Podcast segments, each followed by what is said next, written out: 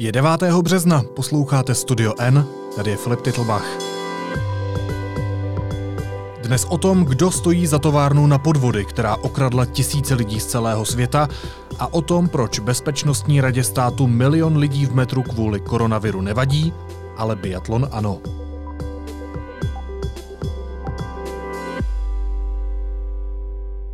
Jen za loňský rok okradlo jedno jediné call centrum v Kijevě tisíce lidí z celého světa o přibližně 60 milionů dolarů.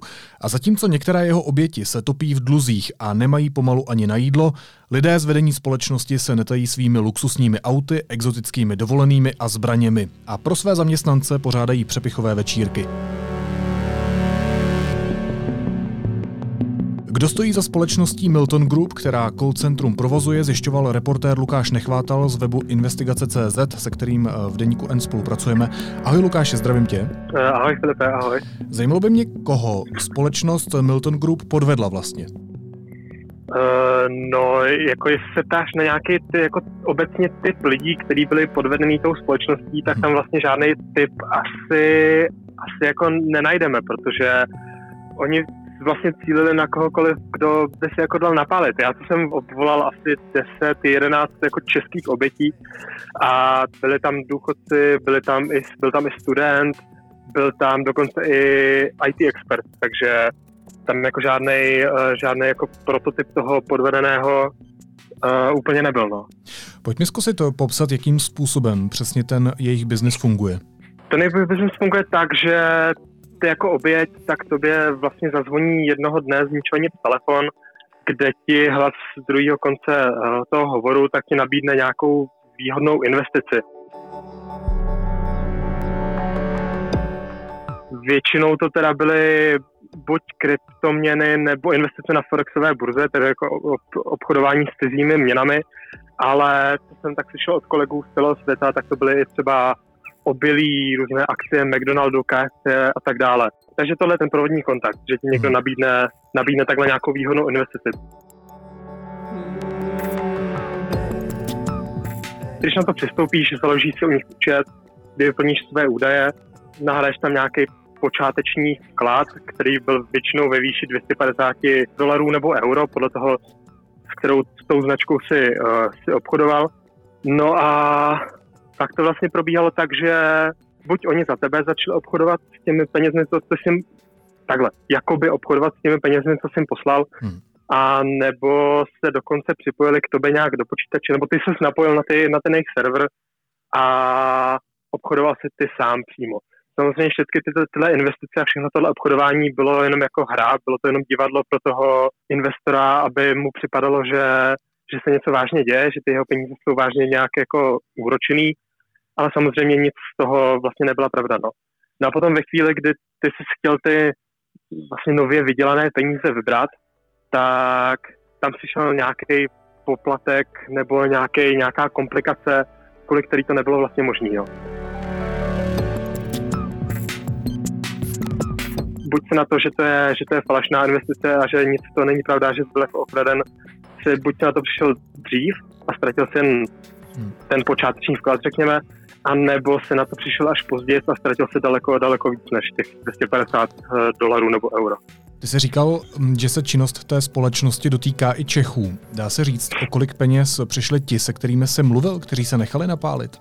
Většina jich přišla jako v řádu desítek, možná jako nižších stovek dolarů nebo euro. A pak jsme tam teda měli jednu výjimku, uh, Měl jsem tam jedno, jednoho chlapíka, který přišel o více než 200 tisíc dolarů, což byl vlastně i, i jeden z nejvíc vlastně okradnených na celém světě, jsme tak mluvili. Já Dostaňme se teď k tomu, jak si ten případ odhalil. Já teď budu citovat. Loni jsme dokázali, že na Ukrajině jsme společnost číslo jedna. Pojďme letos dokázat, že jsme nejlepší na celém světě. E, to pronáší na novoročním večírku výkonný ředitel Milton Group Jacob Kesselman.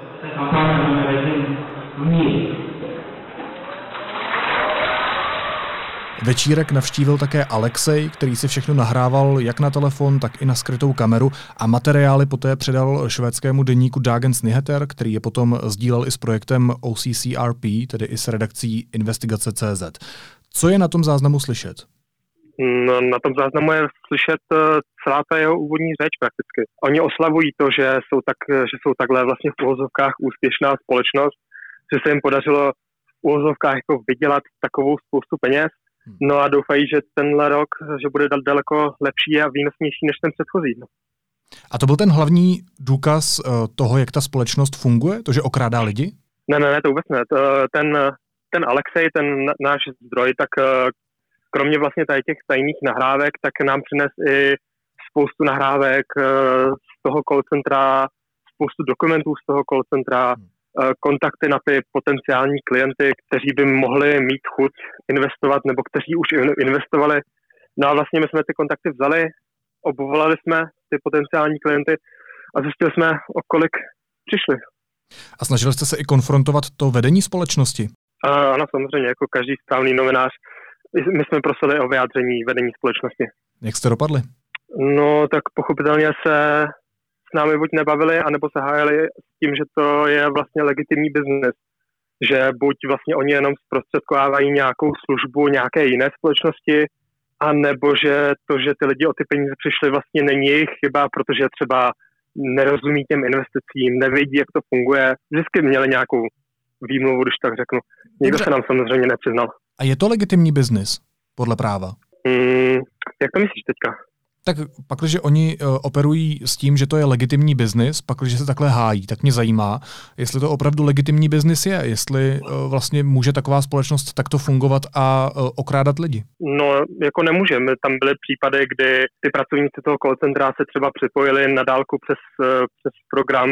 Jeden se připojili k té své oběti do počítače a takhle na dálku jí třeba vysáli bankovní účet. Hmm.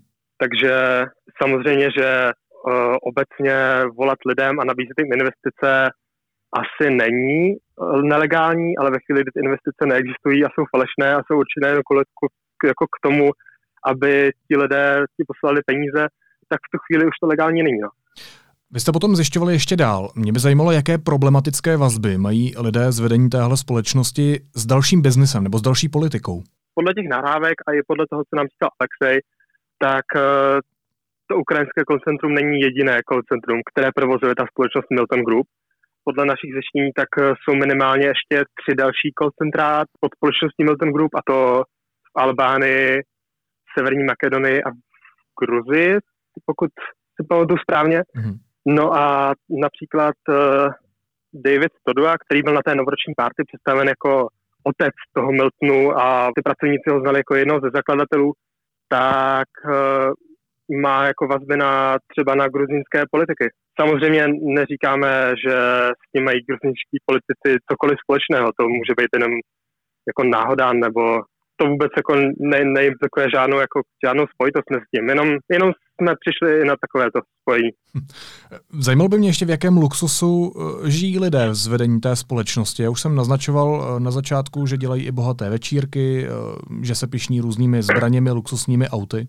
Jo, jo, přesně tak. Eh, vlastně, když, eh, když my jsme se ještě předtím, než jsme, než jsme ty lidi z vedení požádali o vyjádření, tak když jsme se podívali na jejich sociální sítě, tak vlastně tam podle fotek z jejich sociálních sítí, tak ty lidé velice se vyžívají v luxusu vlastně. Milují drahá auta, uh, rádi střílí ze zbraní, oslavují narozeniny na exotických destinacích a rádi jezdí do exotických destinací na dovolené. Takže, takže tak, no. uh, máš informace o tom, že to podnikání vyšetřuje policie? Uh, ano, ne, nemám informace konkrétně o české policii, ale například uh, náš zdroj Alexej tak uh, předal ty informace jak švédským novinářům, tak i švédské policii, která na základě toho rozjela už předběžné vyšetřování. Lukáši, jaké otázky ještě zůstávají otevřené? Co se eh, v tom příběhu zatím ještě nepodařilo zjistit? V tomhle konkrétním příběhu asi, co se bude dít dál s tím ukrajinským call centrem a se společností Milton Group jako obecně. Ale zároveň se tady jako nabízí také otázky, kolik dalších lidí takhle bylo podvedeno, o kterých my jako nevíme, hmm. kolik dalších call center takhle může být jako po světě, a které, které provozuje jiná společnost než Milton Group že je, je, tam, je tam ještě jako dost otázek, co se nabízí, ale my je momentálně nemáme asi jak zjistit. No. Hmm. Ještě závěrečná otázka. Uh, máš třeba radu pro ty lidi, které ta společnost prakticky podvedla? Co vlastně mají dělat? No, um, možná budu mít spíš jako špatnou zprávu. Podle toho, co vím, tak se nedá dělat eh, moc nic, no, ale jako jediné, co můžu poradit, je nahlásit se na policii, ale ty investice, které, které oni tam prováděli, tak ve skutečnosti ani jedna z nich nebyla reálná. A ve chvíli, kdy ten, ta oběť poslala peníze té společnosti, tak v tu chvíli o ně přišla, protože uh, co, co, my jsme, co se nám podařilo zjistit, tak uh, například část těch investic byla okamžitě převedena na bitcoiny a zmizela někde na, na východoazijských uh, bitcoinových burzách. Takže ve chvíli, kdy ty peníze tam poslali, tak oni vlastně prakticky přišli. Kdo provozuje call centrum v Kijevě, které okradlo už tisíce lidí z celého světa, to zjišťoval reportér Lukáš Nechvátal z webu investigace.cz. Lukáše, díky moc. E, taky děkuji. Ahoj. Následuje krátká reklamní pauza. Za 15 sekund jsme zpátky. Stop me Vyberte si z datově neomezených tarifů a nic už vás nezastaví. Tarif si navíc můžete změnit každý měsíc. T-Mobile.cz lomeno neomezeně. Teď jsou na řadě zprávy, které by vás dneska neměly minout. Němečtí vědci ohlásili, že znají existující lék, který by mohl potlačit koronavirus. Doporučují ho ke klinickým testům. Donald Trump sdílel video, které bylo zmanipulované. Twitter ho okamžitě označil za podvodné. Je to poprvé, co Twitter zasáhl podle nových pravidel v případě amerického prezidenta. Video falešně diskreditovalo Joea Bidena. Cena ropy dnes na světových trzích klesla zhruba o 30%. Severomořský Brent se prodává asi za 32 dolarů za barel. Jde o největší propad od války v Perském zálivu v roce 1991. Světová média upozorňují, že šíření koronaviru naplnilo podmínky pandemie. Ty jsou tři. Za prvé, vir způsobuje nemoc nebo smrt. Za druhé, trvale se šíří z člověka na člověka. A za třetí, je rozšířený v různých zemích světa. Světová zdravotnická organizace COVID-19 nadále nazývá epidemií. A ministerstvo zdravotnictví od úterý kvůli koronaviru zakáže návštěvy v lůžkových odděleních nemocnic a domovech seniorů, oznámil ministr zdravotnictví Adam Vojtěch. Výjimky budou třeba pro hospice. Hezký podvečer z poněkud prázdné Vysočina arény. Zdravíme vás společně s Ivanem Masaříkem. Ivane, ahoj, vítám tě ve vysílání. Ahoj, děkuji za přivítání. Jak se cítíš v této opuštěné aréně? No, mám pomalu strach, já si myslím, že to, je, to, je to smutné. Česká televize vám... Biatlon se pojede ale bez fanoušků, oznámil premiér Andrej Babiš minulé pondělí, tedy čtyři dny před začátkem závodů světového poháru v Novém městě na Moravě kvůli obavám z koronaviru. Jindy plnou arénu museli pořadatelé narychlo oplotit a do celého areálu mohli pouze lidé s akreditací. Ti nejvěrnější fanoušci během čtyřdenních závodů na Vysočině alespoň na několika místech obestoupili plot a podporovali úplně každého závodníka. Přímo na biatlonu se byl podívat náš sportovní redaktor David Janeček. Davide, vítej, ahoj. Ahoj. A co, a co na to rozhodnutí vůbec říkáte? Je to blbost. Když, do, když dovolí tady hmm. Matějskou pouť a všechny ty fotbalové zápasy na Matějský pouti, Bakulatech, ne? Hmm. Tak cizinců a to je všechno v Oaklandu a my tady co? Hmm.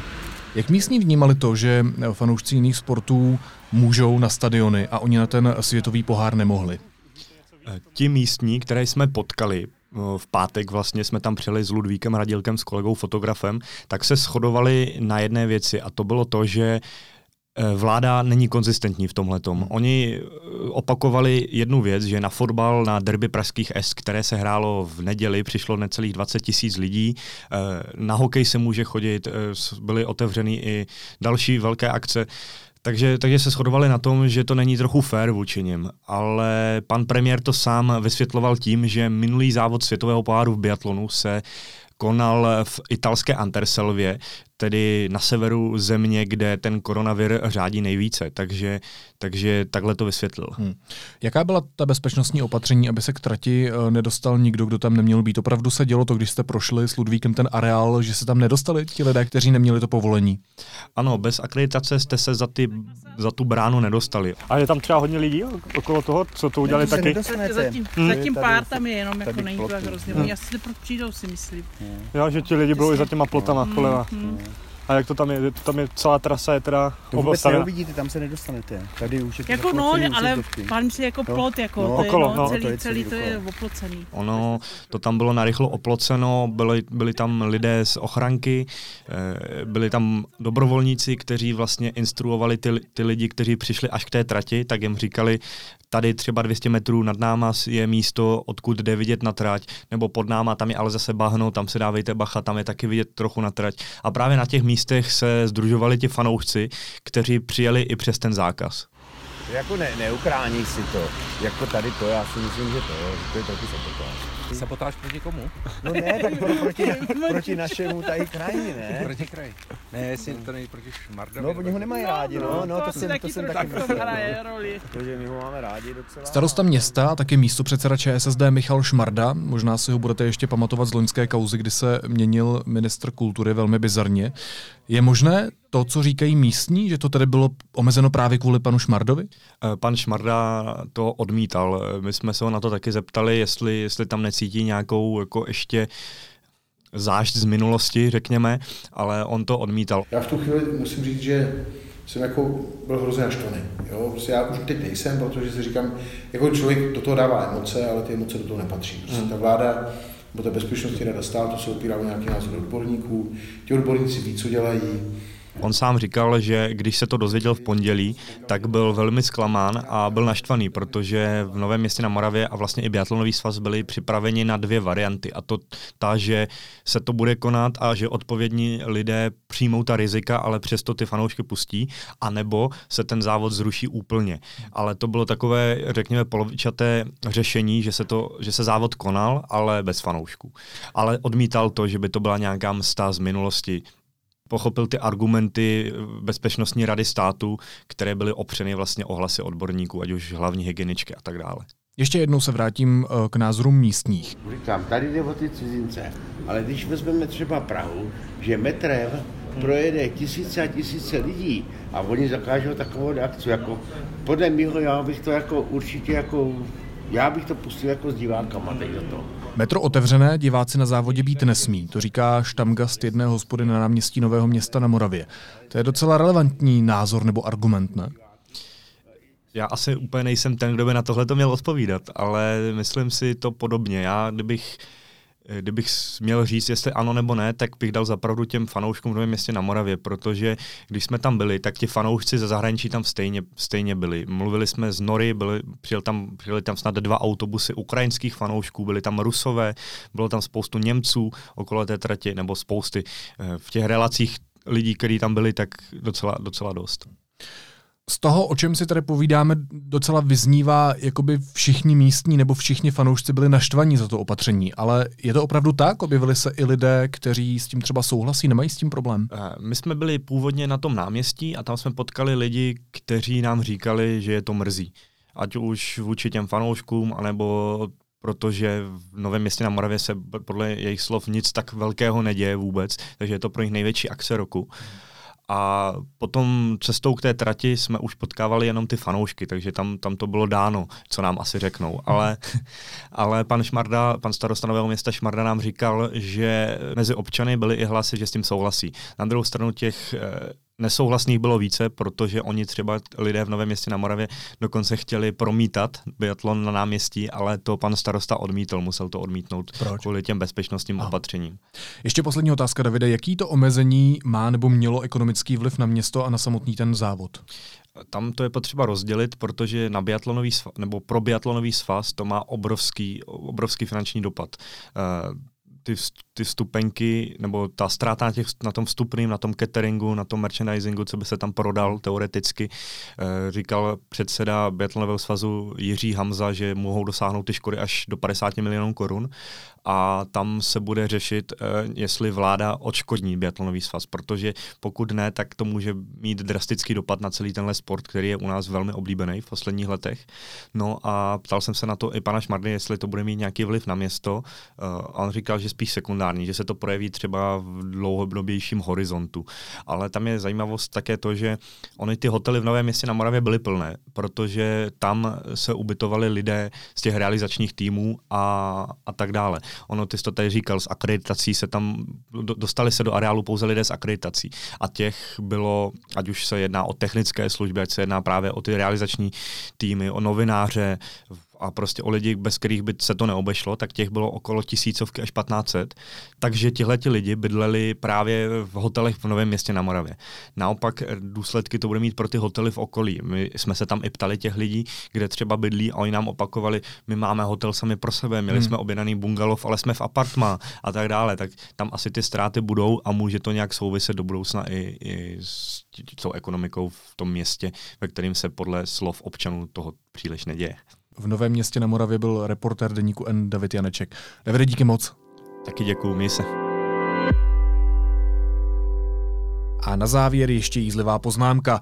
V sobotu jsme byli svědky zřejmě největšího ponížení v dějinách české politiky. A proto jsme to uvedli na pravou míru hned, jak jsme se to dozvěděli hned, hned druhý den. Takže uh, ano, říkám. Kdo vám ty informace dal? Ježišek, řekněte přesně, kdo vám to řekl. Nemusíte to, nebuďte slušný, řekněte pravdu, kdo vám to řekl, který úředník, ne, jo, byl, jste moc hodný. Nedostal jsem tu informaci z, ze státního zdravotního ústavu. Jméno. Uh, od paní doktorky Mackové, No která... tak, tak to řekněte. Ano. Paní redaktorka vás tady trénuje, politická odpovědnost, tak dostal tu informaci ano. od státního úředníka. Nebyla to vědomá lež, dostal jsem... Nebuďte slušnej. Jméno. Tak to nějak, milé děti, dřív vypadaly výslechy státní bezpečnosti. Naslyšenou zítra.